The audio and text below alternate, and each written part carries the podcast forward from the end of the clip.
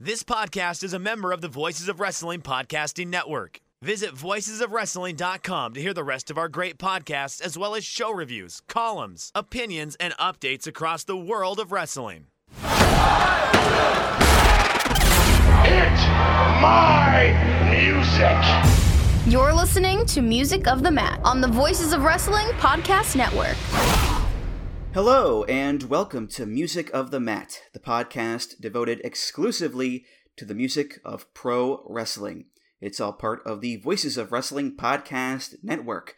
I'm your host, Andrew Rich. This is episode 94, and it is the fourth annual Halloween Spooktacular. And I'm joined today once again by one of the hosts of Shake Them Ropes, also part of the VOW Podcast Network. It's Chris Novembrino. Hello, Chris.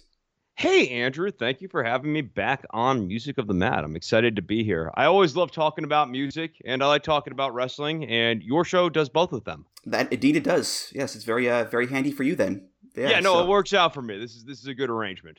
Yeah, yeah. Well, it's always great having you on. You know, you know your music and and the way that music works too. So oh, uh, I brought the Casio keyboard this time since you know. Oh, I, yeah. Oh, I didn't have it, so we're we're gonna bust out the Casio here in a bit, like for non sound effecty purposes. we're in business now, baby. All right, yeah, yeah.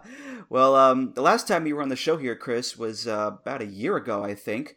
Uh, we did the WCW grab bag episode. A lot of fun that was, and um, I seem to remember since then. I think back in February of this year that you announced that you were gonna leave Shake Them Ropes after WrestleMania, and uh, then the pandemic happened, and uh, you didn't leave. You're still there.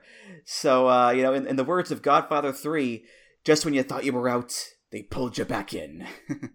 yeah. All right. So, I, I mean, I, this is as good of an opportunity to talk about that as any, or like what sort of informed my decision of staying doing wrestling stuff and what prompted it initially is, I mean, look, WWE's product, I, I make no secret about it on the show, although some people seem to think I stand WWE. It's a weird take. Um, their product is not good. It's boring. Uh, it, and it was particularly boring coming out of 2019. Like I, I, know there's a lot of talk this year about how 2020 is all time bad, but I, I think that is really unfair to how bad 2019's WWE product was. And uh, it was frustrating. And, and I think that the coronavirus and COVID 19 has presented an interesting opportunity for wrestling companies to have to adapt to a discrete news event. And that has had enough intrigue to keep me interested in covering wrestling. Even when the on screen product, especially during the COVID 19 era, has not necessarily been uh, the best wrestling I've ever seen in my life, Andrew. uh, yes, at least here in America. I, over in Japan, they've they've had a number of very good shows, but I, I you know I cover the ongoings of WWE and AEW, and I I think I was maybe initially more hopeful that the pandemic would offer a creative opportunity for both of these companies to try new things. And, and granted, um, I mean, we did get the greatest wrestling match ever in WWE. That was certainly a, a, a new thing. I, am the greatest was capitalized. You, you, you know what I'm talking about. The of course, yes, yeah, yeah, of course. Yeah. But yeah, well, who could forget? Who could forget? I mean, it's what would come to your mind even if I was talking about it colloquially. Absolutely. Uh, but yeah, yeah. So it's given some interesting experimental opportunities, but uh, it's it's certainly it's hit or miss but it keeps me interested on a week to week basis. I mean, my other interest is politics, and it's not like politics is a constant good news story either. well, I'm glad you stayed because you know I, I, enjoy the show so much, and I love your rapport with Jeff, um, especially when you annoy him with your keyboard and your sound effects and um, that Kiss song title thing you did a few weeks back. So you know, God bless Jeff for putting up with your uh, your annoying habits there, Chris. I, I feel like it's gotten more fun now that I've I, have i have embraced my second life. I feel like uh, I'm like someone who's gone through a divorce and feels really liberated after it. Only I'm still in the marriage. It's all new to me. Well, today, Chris, we are recording on Monday, October 19th. Uh, so Halloween, a little less than two weeks away. I figured what better time to do the 2020 Halloween Spooktacular, where we typically play, you know, themes that are rather spooky and creepy in nature, or belong to wrestlers that are spooky and creepy and scary, and maybe a bit supernatural as well. Uh, this year, I decided to change things up a little bit, where we'll still have some scary wrestlers, of course, but we'll also have wrestlers that fit the Halloween spirit of, you know, dressing up in some sort of costume. And we'll get to those in due course. But before we do any of that, Chris, let me ask you this. Do you still enjoy Halloween? Do you still enjoy the holiday as an adult? Uh, I don't enjoy it. Like, it's not my jam, uh, but I enjoy happy children. Like it's like my favorite part about teaching music. I love working with kids between the ages of 10 and 18 who are just starting to learn music and really excited about discovering new stuff. And I, you know, I, I enjoy watching young minds get to have a really good time. But uh, like as far as like dressing up and stuff, I mean, I have you know a few lucha libre masks because I like lucha libre masks and I'll pop them on. But it's also, as I always joke, it's just the easiest Halloween costume. I just put on my Dr. Wagner Jr. mask and I'm off to the races. Yeah, that's pretty easy. I think pretty easy. Um, but yeah, I mean, you know, this year Halloween, it's it's going to be a bit different given all that's been going on in the world. But what's um, your what was your last Halloween costume?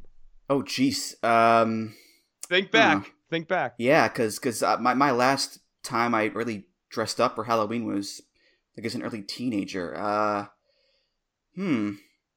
I think it was either Darth Vader or no, it was Aragorn. It was Aragorn from Lord of the Rings. That was it. Yeah, my last Halloween costume proper was sometime in my mid 20s and I dressed up like a combination of Groucho Marx and Karl Marx, and I was a Marxist critique for Halloween. Very clever, sir. Very clever. Yeah. Um, I once seized the means of production in my pajamas. How it got in there, I'll never know. I've always loved uh, Groucho Marx's uh, line on politics being the art of looking around for problems, finding them everywhere, misdiagnosing them, and applying the wrong applic- or, pro- or solutions. A good one. I botched it, but it's a good one. well, uh, well, I don't know what it's like in your city, um, but uh, here in here in Boston, uh, the never the been pl- more pleasant. true, true, yeah.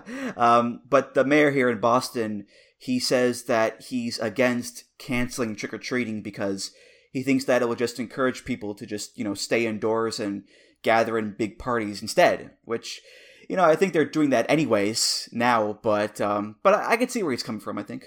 Yeah, I mean, I I won't be doing trick or treat or anything, but I was kind of like thinking about how do I do this in a way that's safe if I was going to do it for every kid who came to my door, and I think I basically just have to be uh, they'd knock on the door and I would give them candy out the window or something like that. Um, you know, just do you know one bar at a time, uh, or you know one piece of candy at a time, sort of thing. Mm. Well, the thing that tickles me when I think about it is, you know, the people that leave the bowl on the stoop with the "just take one" sign and don't answer the door. Like, oh yeah, those I, pe- especially when they're dopes and they do Reese's peanut butter cups, something that like everyone's gonna be just like, oh cool, full a pillow sack of uh, Reese's peanut butter cups. Thank you, the neighbor. Well, well, listen, listen. The people who do that look very smart right about now because they were doing a socially distanced Halloween before any of us were. So.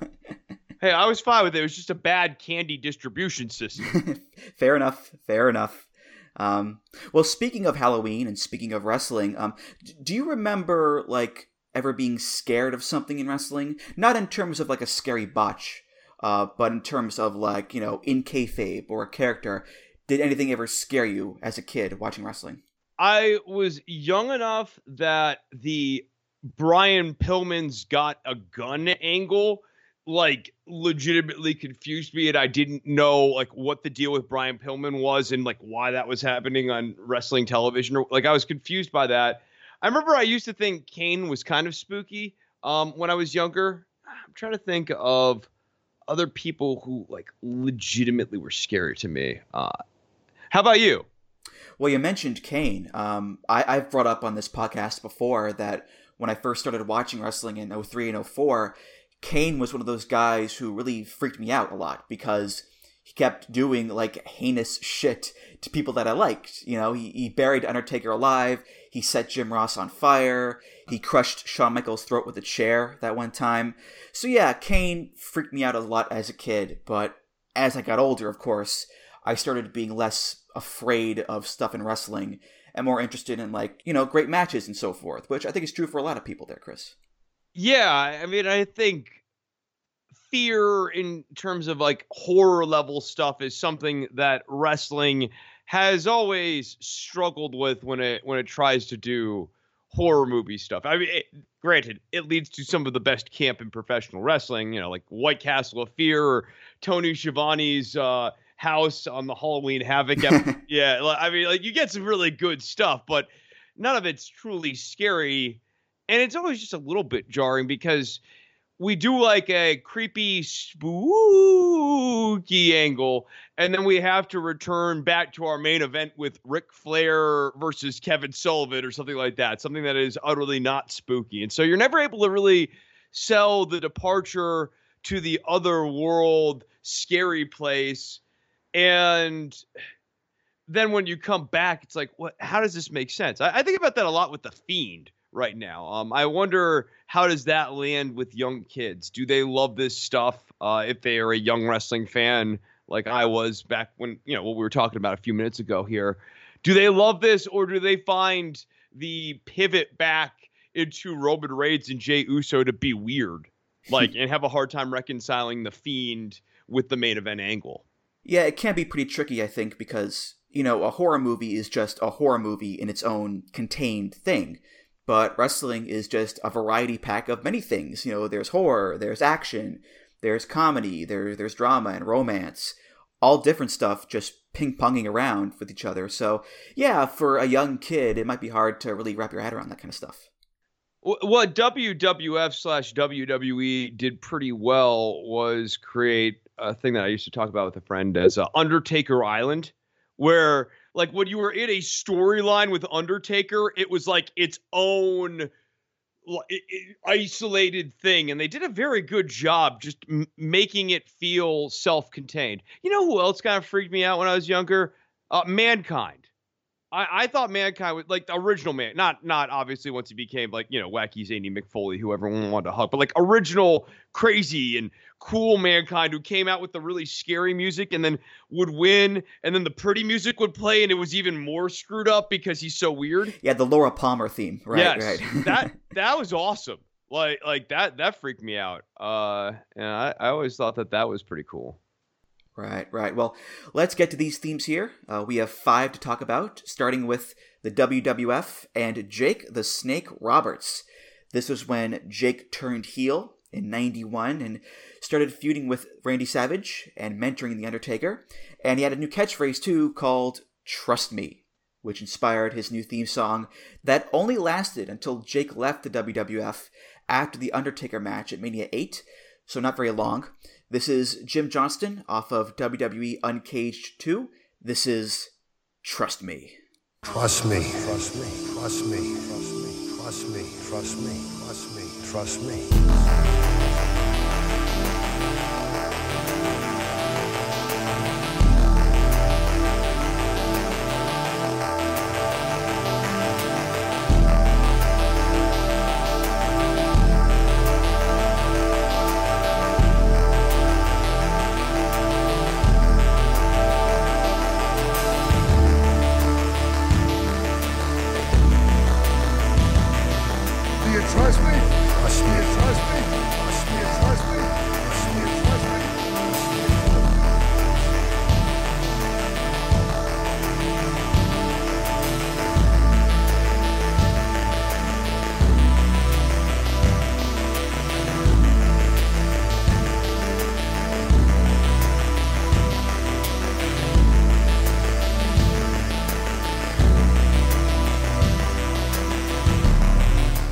So this is uh, basically the heel version of Jake's more famous theme, Snake Bit. You know, same high-pitched background keyboards with the uh, very mood-setting, very similar backing melody, but it's slower. It's got Jake's "Trust Me" vocals, uh, the robotic main keyboard, and the simple yet foreboding percussion, boom,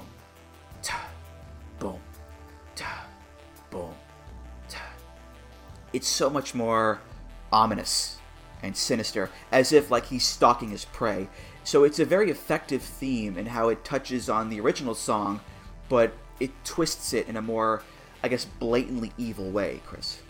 Yeah, so this is awesome. And when you said 91, I'm like looking on our lead sheet here that th- this was rolled out in 91. This is so much better than a lot of the compositions that Jim Johnston was doing. I've always thought that Jake's fanfare, shall we call it, uh, is one of the cooler wrestling themes. Uh, the synths and stuff are just so cool. That the icy quality of it speaks to the snake's cold-blooded nature so it's always been this really natural pairing and then the other thing that i think johnston locked in on that worked really good in this alternate version is the pulsating low synth line um, that kind of has that snake-like quality uh, another thing that's neat uh, to your point that makes this more heelish more methodical slows the whole thing down is you just absent the snare hits on the two and the four. I mean, most rock songs, you've got the kick on the snare. Think ACDC. One, two, three, four. And dropping that, like, snare, no snare in there, and just having kick and hats just creates this constant build. We get up to the 45 second or 50 second mark where we've now cycled through all of Jake the Snake's chords. And you're right, those are the chords from the original Jake the Snake motif. They're just stretched out double time and he's changed some of the voicings on some things, but like there's it's such a cool song. Um, I, I I love Jake the Snake's theme, and this is a really neat arrangement of it. Yeah, and it only makes sense then that you know Jake's quote unquote heel theme isn't necessarily the big crazy guitars and the percussion and it's all wild and crazy like a lot of heel themes can be. It's still very subdued, which you know that's Jake Roberts. Lead that, guitar who... is hot. A, a, reptile is cold, man. Synthesizers, especially synthesizers from the 80s, like the Yamaha, uh, the noted Yamaha that's used on like a lot of 80s pop songs, that had a reputation for being icy. It's just the perfect pairing for a reptile guy. Yeah, he was never the screamer, never the wild man like Bruiser Brody or whomever. He's calculated, he's cerebral. He talks in that calm, deep, yet sinister tone of voice that's him. So, you know, a more subdued heel theme is just perfect for him because it matches his tone of character so well. Yeah, no, it, it's cool. Um, eh, it, it's just one of the best themes that Jim Johnston wrote in his entire tenure. It, not, not this. This is a really cool arrangement of it, but just like his theme, period, it's just one of the best things that Johnston ever wrote. Yeah, yeah. You know what this reminds me of? It reminds me of the music from the first Terminator movie, where not the main theme, but the scenes where the Terminator is in the police car and he's chasing Sarah and Kyle in their car. Like that kind of music, the which yeah, again, yeah, yeah. you know, no, no, yeah, again, again, Jake as this cold, unforgiving figure like the Terminator, it all works so well for him, you know. I mean, think about how much cooler this theme is compared to a modern theme that is very similar to this, Dexter Lumis. Mm. Dexter Lumis just feels like uh, it kind of struggles to be a Stranger Things sort of knockoff. Uh, it doesn't really have any hook to it. Um, and what's interesting about John's, or, or what's interesting about Jake's theme is the hook. The thing that we like kind of think about is not actually a melody it is literally it's just the feel of those chord changes it goes from d to b minor to e minor and that just has a real neat icy feel to it and that almost kind of like survivor's eye of the tiger or edge of 17 something like that but it, that rhythm those chords and stuff it's so strong that it resonates with us even absent uh, standard you know doe a deer a female deer sort of melody. Definitely, definitely, and uh, you know nowadays uh, Jake is in AEW with Lance Archer, and it's great to see him be you know so healthy and have his life back on track. Um, his voice is in a bit rough shape nowadays, though, talking like this, and he's thirty lozenges just to get through a promo. But you, know. you can't smoke as many cigarettes as Jake Roberts did for decades and expect your voice to no. hold up like that. No, uh, no, but but here's the thing it's Jake Roberts. Like the fact that this guy is even alive today is a miracle, pretty much, because this guy went through the wringer multiple times over. So the fact that he's still kicking and is you know, looking pretty good, all things considered, uh, should be a big enough reason to, you know, celebrate. Yeah, no, DDP Yoga really reinvigorated that guy. I remember when Page showed up and what the state that Jake Roberts was in. I, I mean, I gotta, I gotta be honest. Growing up and watching Jake's decline in the late '90s, I earnestly thought that he wouldn't be with us by 2010, let alone 2020. Uh, so yeah, no, it, it's a great thing that Jake's is still here and active in wrestling, even if his week to week work on AEW leaves a little something to be desired. A little shaky, a little shaky, yeah, yeah, but um, but again, it's Jake Roberts, right? I mean, I'm glad he's here. Exactly, yeah, yeah. so uh, up next, we'll jump ahead to 2006 SmackDown, an era that I know very well, and we'll talk about a theme for Paul Burchill. Uh, Burchill was originally brought in as William Regal's new protege, and then one week, Burchill goes, You know what? I'm actually a descendant of Blackbeard, so I want to be a pirate. And the next week, he became a pirate, Pirate Paul Burchill, with a theme song also by Jim Johnston off of WWE Uncaged 10. This is called Piracy.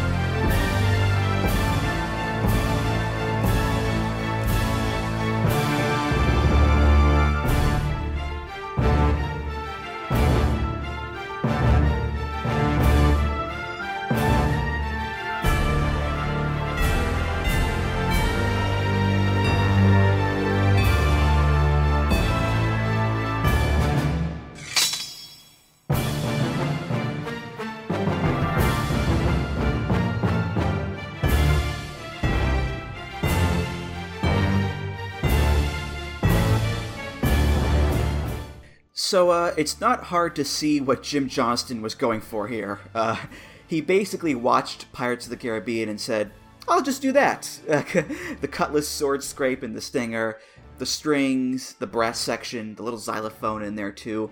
The very boisterous and adventurous melody, you know, dun dun dun dun dun dun dun dun dun dun dun dun.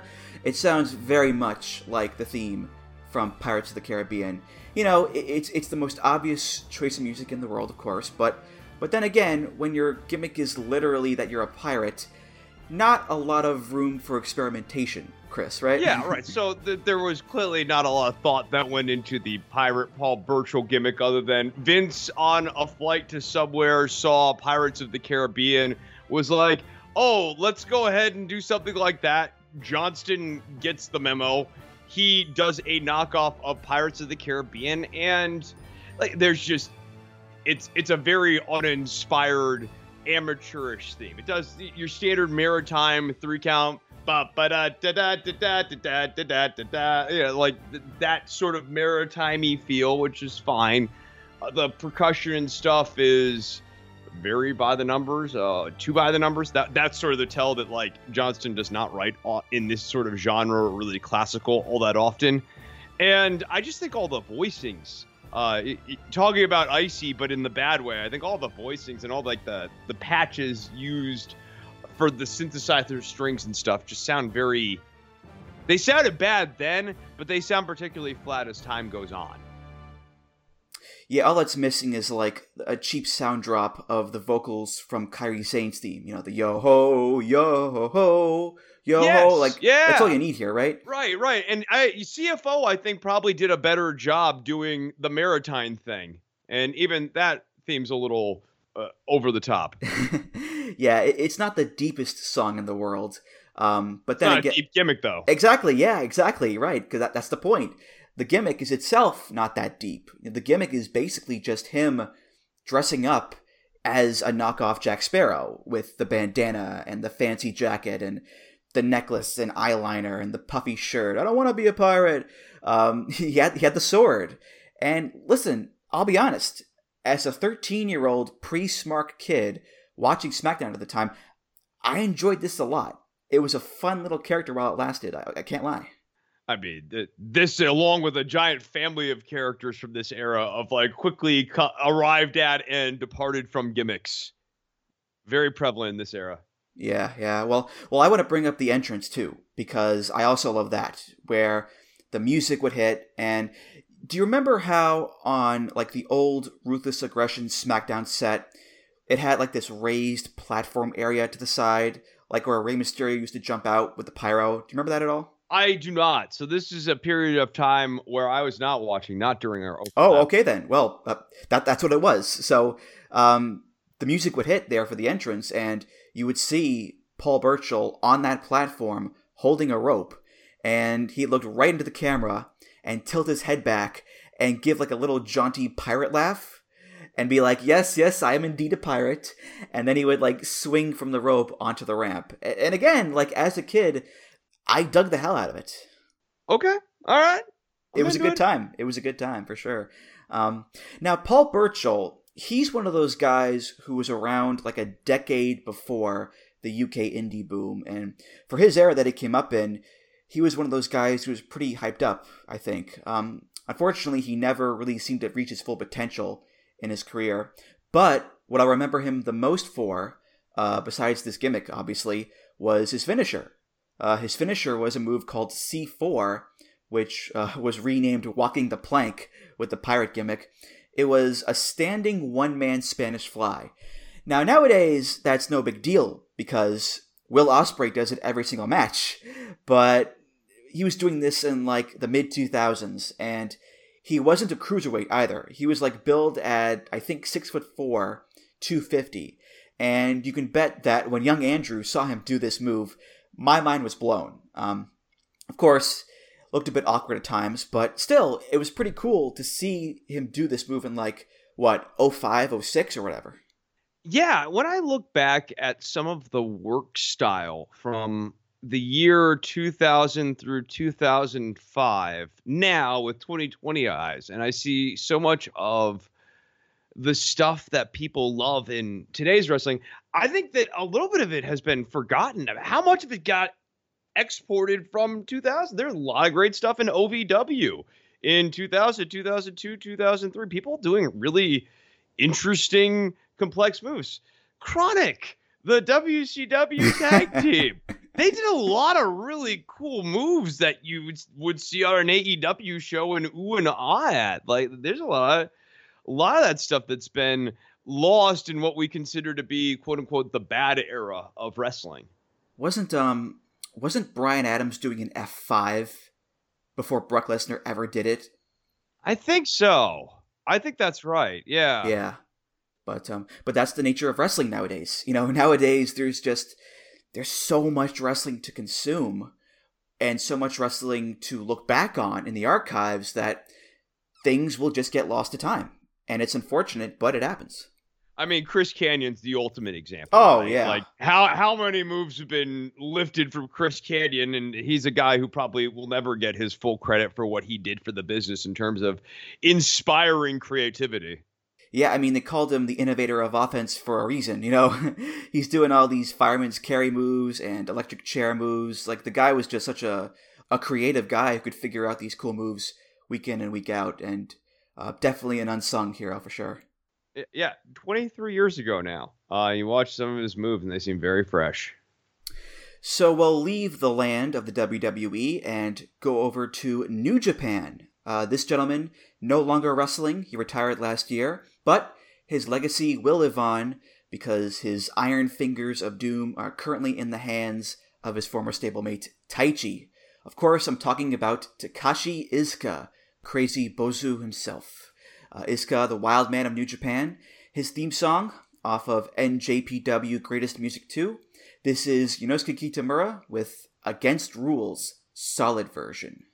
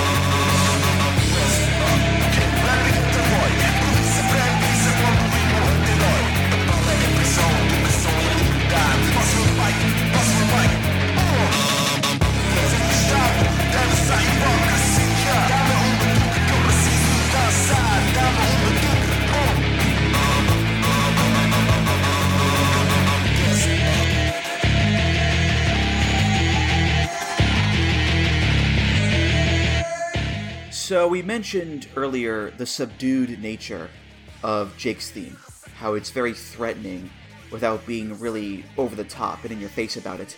Uh, we cannot say the same for this one, I don't think, because from the jump with that opening, the da da da da da da da da da, it reaches out to grab you, just like Iizuka would grab at people during his entrance when he was pushing his way through the crowd and grabbing at Nogami at the announce desk, and you know it maintains that manic style throughout the entire song with the frenetic pace and that, that dour rock riff underneath the and the vocals that are rather hostile sounding. This is not foreboding and sinister like Jake's theme is. It's just straight up, openly hostile and frenzied, which again sums up Takashi Iizuka quite well there, Chris. Yeah, Takashi Iizuka's theme reminds me a little bit of White Zombie. The the guitar parts have that chuggy White Zombie, maybe even a little Pantera too. Heavy on the mids, real crunchy. Uh, it, it, meshes really well with the drums, and I, I like some of the cool sampling and layering and stuff in the New Japan themes. Uh, I've always been very impressed by. They're interesting compositions.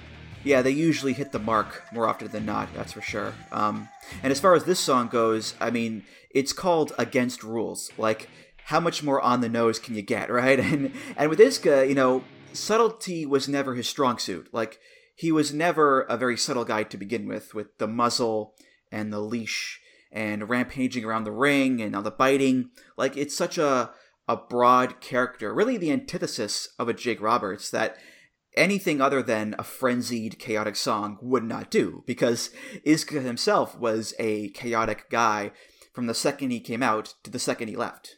Oh yeah, classic wild man, classic wild man. Yeah, I, I, mean, even the vocals are rather hard to nail down. You know, you can't really understand them all that well, which is a symptom of New Japan themes at large. I think uh, a lot of their songs, the vocals are hard to decipher. Um, I feel like the vocals ca- are just there to be a melodic layer in the mix and not necessarily there to be focused on. So it's it's not meant to be like a rock vocal where we'd want to hear it on the top. It's meant to just be an effect. Well, I don't think they're even in English or Japanese. I, I think they're in Portuguese because um, one site I looked at said this song samples vocals from a Portuguese rap rock band called Da Weasel. No connection to Pauly Shore, by the way. Um, but but I have not found another source to back that up and confirm this. But, no, um, I, I, it did strike me as a sample. Like uh, when I was listening to it, I, I did hear it. It sounds like they found a thing that lays over this other riff, and, and it does. It works really cool. It does a really neat thing. That's one of the great things about sampling um, and how you can use a melodic motif over interesting chord changes and get something really cool. Yeah, yeah, and, and either way, it sounds quite aggressive too. So, um, and, the other vocal track is just that wailing, that uh, it, sounds so tormented and so haunted. And Iizuka, a man who lost his mind many years ago, he's a rather tormented character. So him having a theme song that's just as mad and chaotic as tormented as him is rather appropriate there. So, well, our fourth theme takes us to 1996 WCW, a time of the Doomsday Cage match, a time of the New World Order, and a time when blood runs cold. Yes, indeed, it's time to talk about Glacier, a character who is in, in no way, Chris, a ripoff of Sub Zero from Mortal Kombat, right? No way in hell. Yeah, no, I don't know how people then or now look back on this character or looked at this character with those fresh eyes and said, wow, this is something almost identical to Sub Zero, but in a, shall we say, watered down way. yeah, he just so happened to look and act very similar to him, so, you know, a, a total coincidence there, I guess. okay, people are born with those type of eyes all the time, Andrew. I, you're familiar with a little man named David Bowie? That armor was crafted by his own hands. God damn it, his own hands. I, well, I like how they weaved in some of his own life too into the armor, where it was like body armor from when he was a cop that had been like molded. Th- there was some weird stuff they used to say on commentary to put him over that's still in my head. Yeah, didn't he go over to uh where to Asia to study the martial arts? That's right. That's that right. Yeah, yeah, yeah. He studied over in Asia, all of it. well, uh, Glacier certainly a fascinating character, both in and out of the ring. Uh, we'll talk about the first Glacier theme, which he had for a few months after his debut. This is from the Nonstop Music Library, because WCW. It's by Thomas Hopkins, and it's called Killer Beat.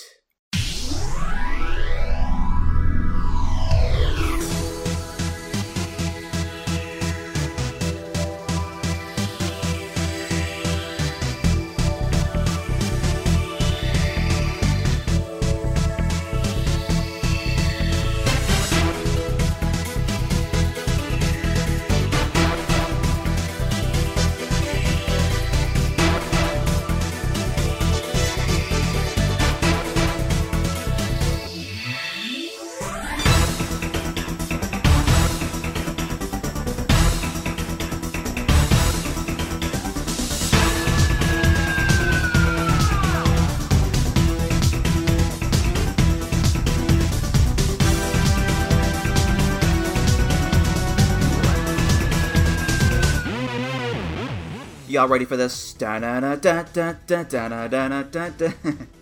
So this is a staple of 90s culture, the jock jam, the, the high energy, adrenaline pumping, keyboard heavy techno music that became very popular around this time. You know, the, the Jock Jams album came out the year before this and was pretty big. And what else came out the year before this that was also really big? The Mortal Kombat movie, which had a theme song that was in the same genre as this, and sorta became the de facto theme for the rest of the Mortal Kombat series going forward. And as I brought up before, you know, Glacier was, uh, shall we say, dipping into that Mortal Kombat world with the outfit and the martial arts and the mood lighting and all that stuff, and the music too, of course. So Glacier, yeah, not the most original character in the world, but I don't necessarily blame WCW for trying to capitalize on some trends here, Chris. No, I don't have a problem with this version of capitalizing on a trend. I actually think, to be honest, that this is more subtle than Pirate Paul Burchill. so, you know, if we're, if we're doing a cop here, Glacier's more subtle. And the other thing about Glacier, yes, obviously we look back at the results and we laugh, is that they did build this up, this guy up for a long time, and they gave him serious support on the video game platform. He was an unlockable character. He was a really good character that people would play as regularly. So, like, he was someone who could capture a little bit of the imagination. WCW wasn't on the wrong track with this guy entirely. He was just, it was just maybe the wrong individual to cast in the role. And this theme song is an inferior version of what his theme song would ultimately end up being. But now to go to wind it back a little bit further, we got to think about the character here. Cold, icy dude. It's now the mid 90s. It's not the late 80s like when Jake Roberts and we're writing his theme song. We got the cold blooded reptile guy to keep in our Mortal Kombat theme here. We still got a cold dude. We got Glacier, Sub Zero. So since and that sort of thing makes sense, having music uh, along the lines of Rammstein and Du Hast, which would be a hit a couple few years later here, that icy, stabby synthesizer thing makes sense for this sort of ice character. And and I do think that his theme gets better in the second pass. I, I, think they get closer. I mean, yes, they continue to use knockoffs of the movie Mortal Kombat's theme song, uh, which again for Sub Zero makes some sense because that is a very icy, stabby, um, kind of moody music that makes sense for someone like Sub Zero in a way that maybe wouldn't make sense for a character like, let's say, Baraka. Right, right, and um, this was the same music that was used in the hype videos for him, the Blood Runs Cold videos, and oh my god, you want to talk trendy? This is just like a, a checklist of '90s goodness because you had the music, you had the camera work, which was these really quick cuts and epilepsy zo- inducing. Oh my god, the crash zooms on parts of his gear and his eye with the sound effects. You had the computer graphics there too, with the symbols and the portals opening up and the snow. The narrator, it's a brave new world. Enter the realm.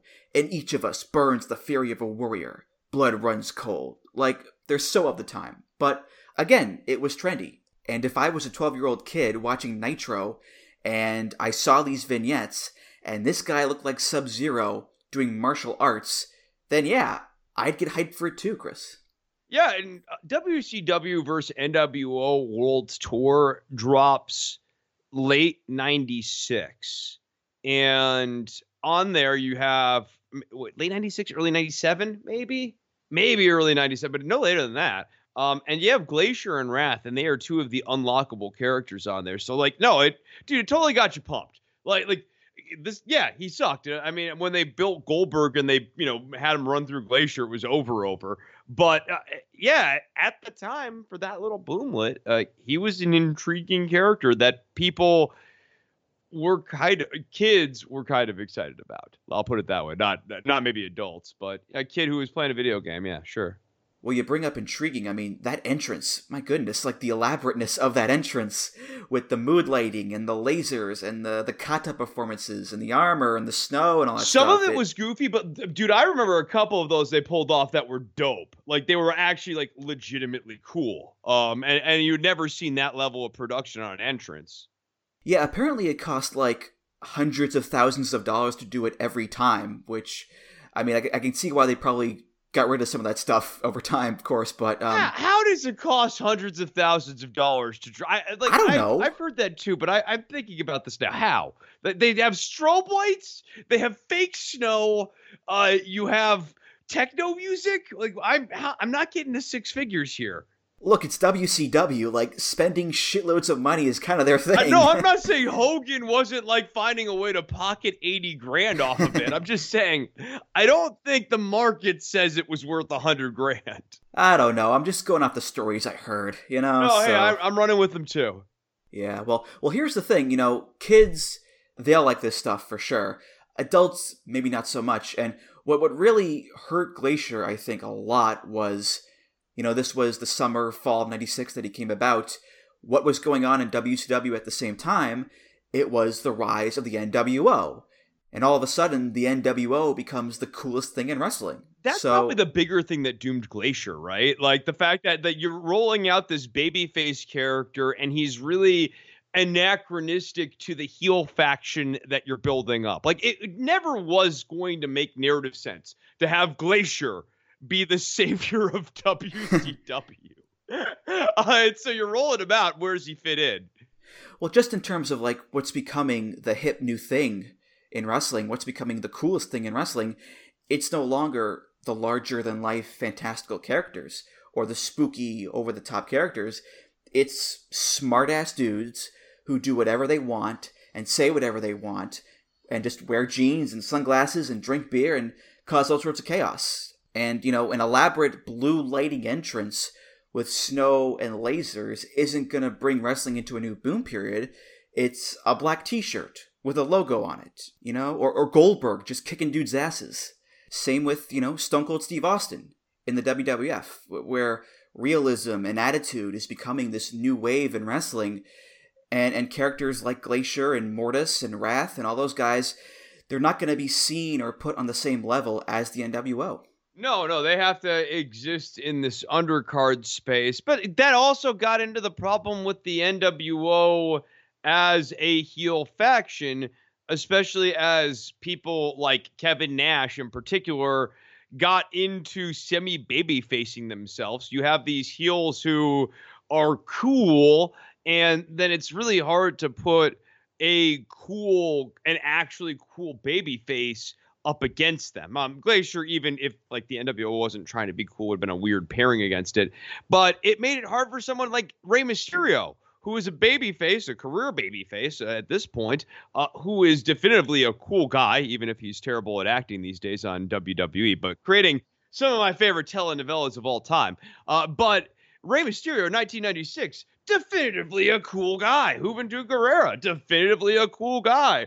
Ultimo Dragon, people thought he was cool with all the belts and stuff like that. That captured people's imagination. But how do you go up against the NWO when they can make fun of the fact that all these guys are wearing masks for whatever reason, or they can make fun of Glacier being a ripoff from a video game. Like there was no baby face that was sufficiently cool enough to be juxtaposed against the NWO. And, you know, Glacier was a, a fine example of we're building a baby face that makes no sense for the heels that we're building at the same time.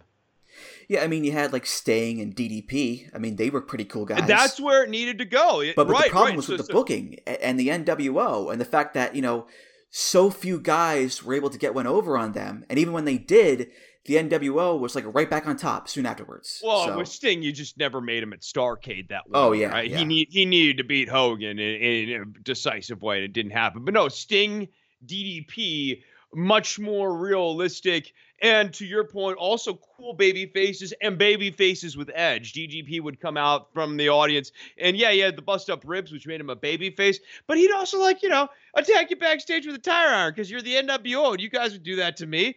Um, and we would be rooting for him because he was doing it while having his ribs taped. Sting comes down from the rafters. He's spooky ooky. He's like the crow. Um, so to your point too, Glacier. Yeah, you could go. Oh, okay. He's just a knockoff from a video game. People loved Crow Sting, and Crow Sting was the crow. That like that's all they did with him. yeah, that that's true. That's true. Um, I guess it's not cut and dry, but um, but then again, Sting had the seniority factor too. So kind of have to think about that as well. But um, but anyway, uh, the final theme of the episode here is from TNA, and it's for a legend in TNA history, the man, the myth, Relic, which is Killer spelled backwards. And uh, Relic, which is Killer spelled backwards, was around in TNA late 07, early 08, so around six months or so, uh, basically as the tag partner for Black Rain. Dustin Rhodes' alter ego there in TNA. And they were a fitting pair because, uh, like Black Rain, Relic, which is Killer spelled backwards, was a rather spooky character. His theme is by, of course, Dale Oliver. This is Nightmare.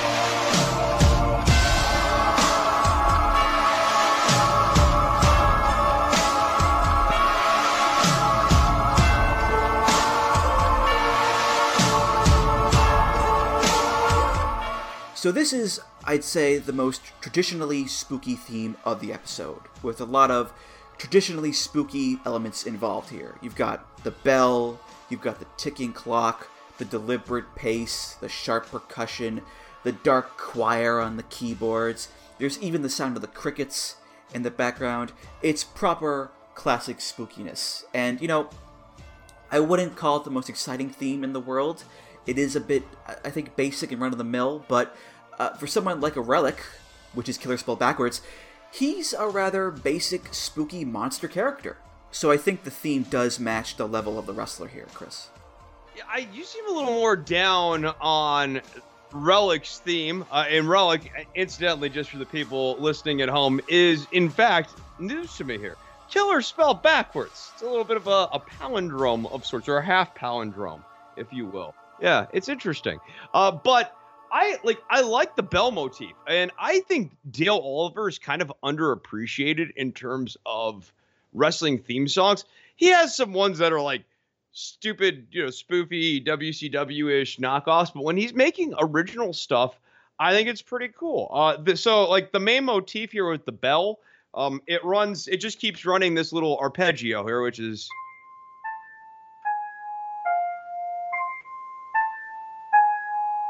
And then he's going over like the classic uh, chords here. So we got the uh, D minor, and then we've got the uh, B flat major here, and and it, it's just it's great though because like it sounds so nice and dark.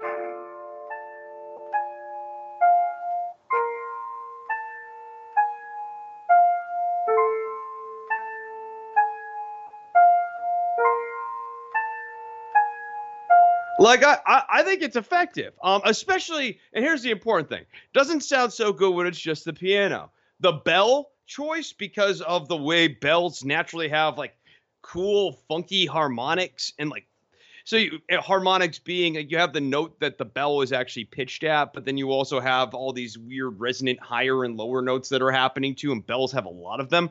I just think it makes a really interesting motif. Um, is it simple? Sure. Uh, is a wrestling theme song usually heard for much more than 35 to 45 seconds? No. So I don't think simple is bad. Um, I think that for you know a standard spooky character, this works fine. Well, I didn't say it was a bad song per se. I just it doesn't really grab me as some of the other, I guess, quote unquote, dark TNA themes have grabbed me over the years. Like Abyss's theme, I love. Raven's theme, uh, the Disciples of the New Church. Those themes to me are are a lot more memorable than this one. But this is not bad by any stretch. No, I'm not saying wrong. it's classic. Yeah, no, it's, it's yeah, there, yeah, it, it's, it's, fine. fine. It, it's yeah. fine for Relic, exactly. Yes, of course. Uh, um, which is, by the way, killer spell backwards. Oh, of course, yes, of course. We cannot forget that. We cannot forget that at all. no, I just didn't want to leave that out there. I was worried about that. Yeah. um, but but here's the thing: if we're making the movie comparison like we did with Jake, and if you look at the title of the song, it does lean more towards the Nightmare on Elm Street side of things, and Relic, which is Killer Spelled Backwards, he actually did come out to the music from Nightmare on Elm Street in AAA in Mexico because it's AAA. They do that stuff there. And and, and Relic, which is Killer Spelled Backwards, I wouldn't call him a Freddy Krueger ripoff exactly because A, there already was an actual Freddy Krueger ripoff in wrestling before with the mask and the hat and the sweater and so forth. Uh, same with Leatherface, too. Um, and also, he didn't have Freddy's charisma or mannerisms or or knives. He was just a silent, hulking muscle monster. But, you know, Relic, which is Killer Spell backwards, he had the red lighting, and Freddy had the same red motif as well. Uh, the face mask and face paint gave him a monstrous visage, like Freddy did. So maybe Dale Oliver kind of looked at this guy and wanted to go in the Nightmare on Elm Street route. Um, not so much in terms of like, welcome to prime time, bitch, but more so the creepy red tinged dude who stalks you in your nightmares. That kind of thing, I guess. Yeah, I think the smart choice though that he made here was avoiding the 80s horror theme tropes. And I like that would have been a very very easy pitfall to stumble into. And i think it's good that he didn't do that. Mm. you know i'm always fascinated by uh, the origins of relic which is Killer spelled backwards, because originally he was on the Indies uh, and known as Red Rum, which is murder spelled backwards, and that character was based on him being in All Japan and portraying a fake heel version of the Great Muta, which you can definitely see if you look at Great Muta, you know, post bald with the face paint and the mask on. He does look so much like Relic, which is killer spelled backwards. And Muta re- is Adam spelled backwards. That is true. Yes, yes. Good, good wordplay on your part there, Chris. Yeah. Um, but, but, but the real crazy thing is this guy originally was Johnny the Bull Stamboli from the Mamalukes and the FBI, and it, it just, it just goes to show you the wacky world of wrestling that a guy could go from, hey, forget about it, to Relic which is killer spelled backwards. It's pretty amazing, Chris.